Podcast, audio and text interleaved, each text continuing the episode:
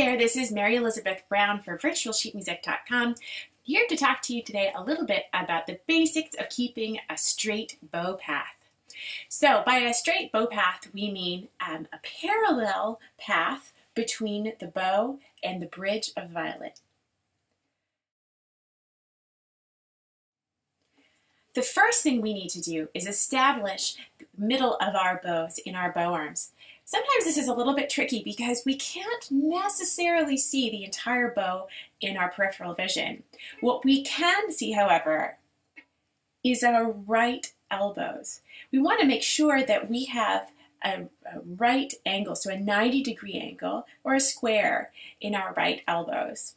This will be the basis of our straight bow practice.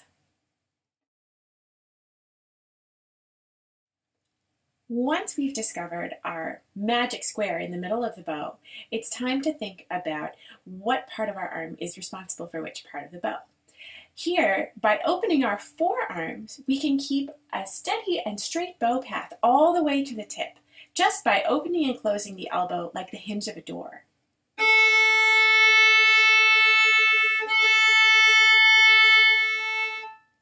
Let's see that once more. So opening, closing. Now, using our upper arm and folding in like an accordion, we can keep our straight bow all the way to the frog.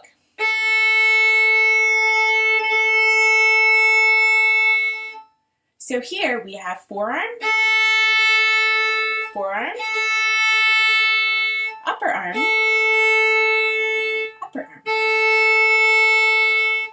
always using the middle as our reference point. When we put this set of techniques together, we can have a beautiful bow all the way from the frog to the tip.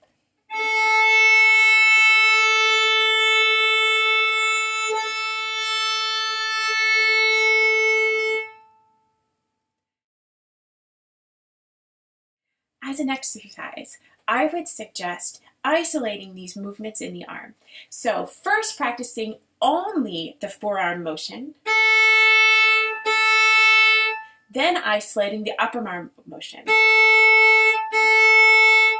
Then putting them together, but always starting from the middle. So forearm, forearm, upper arm, upper arm, and so on.